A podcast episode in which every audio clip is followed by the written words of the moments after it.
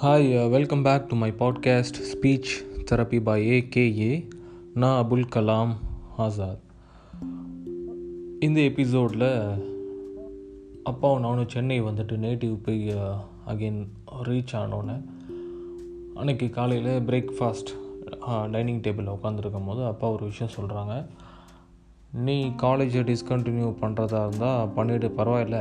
இனிமேல் நீ rice mill பிஸ்னஸ்லேயே பாரு. அண்ட் நான் வந்து நான் டெய்லி உனக்கு வந்து ஒரு அமௌண்ட் தருவேன். அந்த அமௌண்ட் எடுத்துகிட்டு போயிட்டு ரைஸ் மில்க்கு தேவையான பேடி வந்து பர்ச்சேஸ் பண்ணுவோம் பேடி வெளியில் போய் பார்த்து ஒரு லாரியில் ஏறி போனோம் போய் பார்த்துட்டு பேடி போய் நிறைய இடங்களில் போய் பார்த்து அந்த பேடி நல்லா இருக்கான்னு சொல்லி பார்த்து பர்ச்சேஸ் பண்ணிவிட்டு வந்து அதை ரைஸ் ஆக்கி வெளியில் ஓப்பன் மார்க்கெட்டில் ஷாப்ஸ்க்கு அது மாதிரி சேல் பண்ணிவிட்டு அதோட அமௌண்ட் எடுத்து இது பண்ணுற மாதிரி இருக்கும். இது வந்து ரைஸ் மில் பிஸ்னஸோட ப்ராசஸ் ஓப்பன் மார்க்கெட் ஸோ அந்த டைமில் நீ பேடி பர்ச்சேஸ் பண்ண போயிடு அப்படின்னு சொல்லி சொன்னாங்க. எனக்கு வந்து நான் ரெடி எல்லாத்துக்குமே ஆக்சுவலாக ஓகே நான் ரெடியாக தான் இருந்தேன். ஆனால் அப்பா வந்து அப்போது சொன்னப்போ அவங்க ஃபுல்லாக முழு மனசோடு அதை சொல்லலை. சரி ஓகே வேறு வழி இல்லை. ஏதோ பண்ணிட்டு போட்டோம் அப்படின்ற மாதிரி ஒரு தண்ணி தெளித்து விடுற மாதிரி பேசினாங்க. எனக்கு அது எனக்கு ஒரு பக்கம் இன்ட்ரெஸ்ட் இருக்குது நான் ரெடி தான். ஆனால் வந்து இப்படி இருக்கு பேசினோன்னே சரி ஓகே இன்னும் உங்களுக்கு வந்து நான் படிக்கணும்னு தான் நினைக்கிறாங்க அப்படின்றது என் மனசில் தோணிட்டு இருந்துச்சு அன்னைக்கு நைட்டு வந்து என்னாச்சுன்னா அப்பாவும் அம்மாவும் கூப்பிட்டு ரெண்டு பேருமே வந்து கண் கலங்கி ரொம்ப அழுதுட்டாங்க. அழுதோடனே டோட்டலாக மைண்டெலாம் சேஞ்ச் ஆகிடுச்சு சரி ஓகே நீ படிப்பேன்னு நினச்சோம் குடும்பத்துலேயே உன்னை தான் படிக்க வச்சது. நீ நல்லா தானே படிச்சுட்டு இருந்த ஏன் இப்படி பண்ணுற என்ன ஆச்சு உனக்கு? நீ படித்து ஒரு பெரிய ஆள் ஆகணும். நீ ஒரு கிராஜுவேட்டாக இருக்கணும் நம்ம ஃபேமிலியில் அப்படின்ற மாதிரிலாம் நாங்கள் நினச்சோம். நீ இப்படி வந்து பாதிலேயே வந்து டிஸ்கண்டினியூ பண்ணுறே அப்படி இப்படின்னு சொல்லி பேசினோன்னே எனக்கு ரொம்ப டச் ஆகிடுச்சு அதையும் தாண்டி ரெண்டு பேருமே அழுதது சார் நம்ம ரெண்டு பேருமே அழுக வச்சிட்டுமே நம்ம கண்டிப்பாக படிச்சிடலாம் அப்படின்னு சொல்லி நான் அந்த ஒரு செகண்ட் முடிவு பண்ணேன். அதுக்கப்புறமா அன்றைக்கி நைட்டு வந்து கொஞ்சம் பாசிட்டிவாக தான் யோசித்தேன் நெகட்டிவான வைப் வந்தாலும் எப்படியாவது தட்டி விட்டுட்டு பாசிட்டிவாக மட்டும்தான் யோசித்தேன் பாசிட்டிவாக என்ன யோசிச்சேன்னாக்கா படிச்சிருவோம்.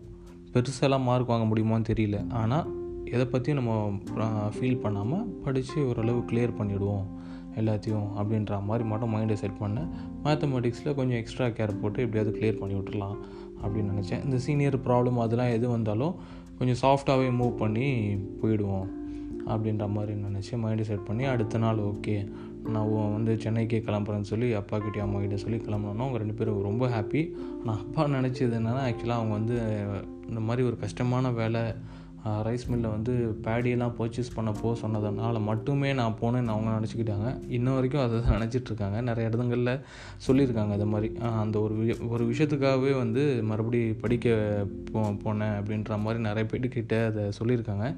ஆனால் ஆக்சுவலாக அவங்க அப்பாவும் அம்மாவும் அழுததுனால மட்டும்தான் நம்ம மறுபடி காலேஜ் போனேன்.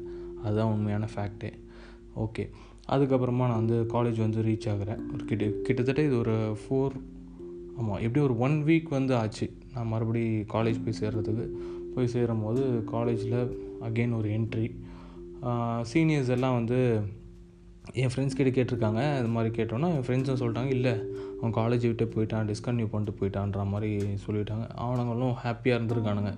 ஓகே நம்ம மிரட்டி ஒருத்தனை டிஸ்கண்டினியூவே பண்ண வச்சுட்டோம். நம்ம பெரிய கெத்து அப்படின்லாம் நினச்சிட்டு இருந்திருக்காங்க ஆக்சுவலாக மறுபடியும் என்னுடைய ரீஎன்ட்ரி வந்து ரொம்ப அவங்கள அவனுங்களுக்கு ஷாக்கிங்காக இருந்தது. ஹாஸ்டலில் என்னை பார்த்தோன்னே பார்த்துட்டு அவனுக்கு எதுவுமே என்கிட்ட பேசிக்கல. அவனை பாட்டு போயிட்டானுங்க. நான் பாட்டு என் ரூமுக்கு போயிட்டு அன்றைக்கி ஒரு நாள் லீவ் எடுத்துட்டேன் கிளாஸுக்கு போகலை.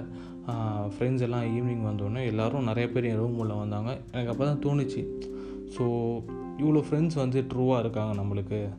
ஸோ இவங்களெல்லாம் விட்டுட்டு போய் நம்ம இந்த காலேஜ் லைஃபே என்ஜாய் பண்ணாமல் போயிட்டு இருந்திருப்போமே. அப்படின்ற மாதிரிலாம் ரொம்ப நான் ஃபீல் பண்ணேன். ஃப்ரெண்ட்ஸ் எல்லாருமே ரொம்ப ஹாப்பியாக பயங்கர மோட்டிவேட்டிங்காக நிறையா பேசினானுங்க. படிக்கலாம் அப்படி பண்ணலாம் அப்படி பண்ணலான்னு சொல்லி. அது எல்லாத்தையும் தாண்டி நான் நினச்சேன் ஓகே காலேஜ் லைஃப் ஒன்றும் வந்து இறைவன் நம்மளுக்கு கொடுத்துருக்கான். இதை நம்ம வந்து ஃபுல்ஃபில்லாக வந்து வாழ்ந்துட்டு போயிடணும். அட் த சேம் டைம் ஏதாவது படித்து கிளியர் பண்ணிவிட்டு ஒரு டீசெண்டான மார்க்கோட வெளியில் போயிடலாம்னு நினச்சேன். ஓகே அதுக்கப்புறம் அகெயின் கிளாஸஸ் எல்லாம் போகும்போது அதுக்கப்புறம் என்னோடய கிளாஸஸ் எல்லாம் என்னென்னா ஜஸ்ட் லைக் தட் போய் அட்டன் பண்ணேன். ரொம்ப பயங்கர சின்சியராக ரொம்ப படிப்பு மேலே இருந்த பயம்லாம் போயிடுச்சு. பட் ஆனால் வந்து ஓகே ஓரளவு புரிகிற மாதிரி எனக்கு தெரிஞ்சு. ஸோ பாயிண்ட் என்னென்னா நான் வந்து எங்கள் அப்பா சொன்ன இந்த வார்த்தை. என்னென்னா நீ வந்து படித்து ஒரு பெரிய லெவலில் நீ மார்க் எடுத்து பெரிய கம்பெனியில் ஜாயின் பண்ணி லேக்ஸில் சம்பாதிக்கணுன்றது என் மைண்டில் உட்காந்துருக்கு அப்போ நான் லேக்ஸில் சம்பாதிக்கணுன்னா நிறைய மார்க் எடுத்துருக்கணுமே. மார்க் எடுக்க முடியாது போல் இருக்கேன்ற அந்த பயம் என்னை எங்கெங்கேயோ டைவெர்ட் பண்ணி விட்டுருச்சு. பயம் இல்லாமல் இருக்கும்போது எனக்கு ஈவன் வந்து அந்த ஸ்டடீஸே கொஞ்சம் ஈஸியாக இருக்கிற மாதிரி ஃபீல் பண்ணேன். ஸோ எப்போவுமே நமக்கு லைஃப்பில் வந்து ஒரு பயம் இருந்ததுன்னா அந்த பயத்தை ஃபேஸ் பண்ணி அந்த பயத்தை அடித்து உடைக்கணும். அப்படியா உடைக்காமல் நீங்கள் ஓடிக்கிட்டே இருந்தோன்னா எங்கே போனாலும் அந்த பயம் துரத்துக்கிட்டே தான் இருக்கும்ன்றத அந்த இடத்துல நான் ஃபீல் பண்ணேன். அதுக்கப்புறமா வந்து செமஸ்டர் எக்ஸாம்லாம் கிட்ட நியரிங் கிட்ட வந்துட்டுருக்கு. ஸோ ரொம்ப ரொம்ப எஃபர்ட்டே போட மாட்டேன். பசங்க எல்லாம் படிச்சுட்டு இருக்கும்போது நான் பாட்டு முக்கியமாக என்ன படிக்கணுமோ ஜஸ்ட் லைக் தட் படிச்சுட்டு போய் அப்படியே எக்ஸாமில் அப்பியர் ஆவேன். ஒரு த்ரீ ஹவர்ஸ் எக்ஸாம்னா டூ ஹவர்ஸ்லேயே பேப்பர்லாம் கொடுத்து நான் பாட்டு வெளில வந்துகிட்டே இருப்பேன். எப்படின்னா ஒரு கேர் ஃப்ரீ இதை பற்றி கவலை இல்லாமல் ஜாலியாக இருந்தேன். செமஸ்டர்லாம் முடிஞ்சோன்னா செமஸ்டரோட ரிசல்ட் வருது. ரிசல்ட் வந்து பார்த்தா mathematics maths one paper out மற்றதெல்லாம் நான் நினச்ச இன்ஜினியரிங் கிராஃபிக்ஸ் கூட கிளியர் பெரிய விஷயமா இருந்தது எனக்கு. இன்ஜினியரிங் கிராஃபிக்ஸ் கிளியர் பண்ணுவேன்னு நான் நினச்சே பார்க்கல. அது இறைவனோட பெரிய வரோம் அதெல்லாம் நம்ம கிளியர் பண்ணது. So okay first year complete அது வந்து நான் செமஸ்டர் பேட்டர்ன் ஃபஸ்ட் இயரில் வந்து எப்போவுமே செமஸ்டர் இருக்கும். சிக்ஸ் மந்த்ஸ்க்கு ஒரு வாட்டி. இது நான் செமஸ்டர் பேட்டர்ன் ஃபஸ்ட் இயர் மட்டும். ஸோ ஒரே ஒரு backlog that is mathematics one நான் என்ன நினச்சேனோ அதே மாதிரி மேத்தமேட்டிக்ஸில் விழுந்துருச்சு. அது வந்து எக்ஸ்பெக்டட் தான். ஓகே இதையும் கிளியர் பண்ணலாம். அடுத்தது தூக்கலாம்னு சொல்லி அடுத்த செமஸ்டருக்கு செகண்ட் இயர் சீனியர் ஸோ பயங்கர ஒரு பயங்கர ஒரு ஹாப்பியாக இருந்தது. அந்த சீனியராக உள்ளே போகும்போது. ஆனால் சீனியராக உள்ளே போகும்போது நான் ஒரு விஷயத்த நினச்சேன். என்னென்னா யாரையும் நம்ம ரேக் பண்ணக்கூடாது. என் ஃப்ரெண்ட்ஸையும் யாரையும் ரேக் பண்ண நம்ம விடக்கூடாது. யாராவது எங்கேயாவது யாரையாவது ரேக் பண்ணுறதை நம்ம பார்த்தா கண்டிப்பாக அதை தட்டி கேட்கணும். நம்மளுக்கு நடந்தது இன்னொரு பசங்களுக்கு நடந்துடக்கூடாது.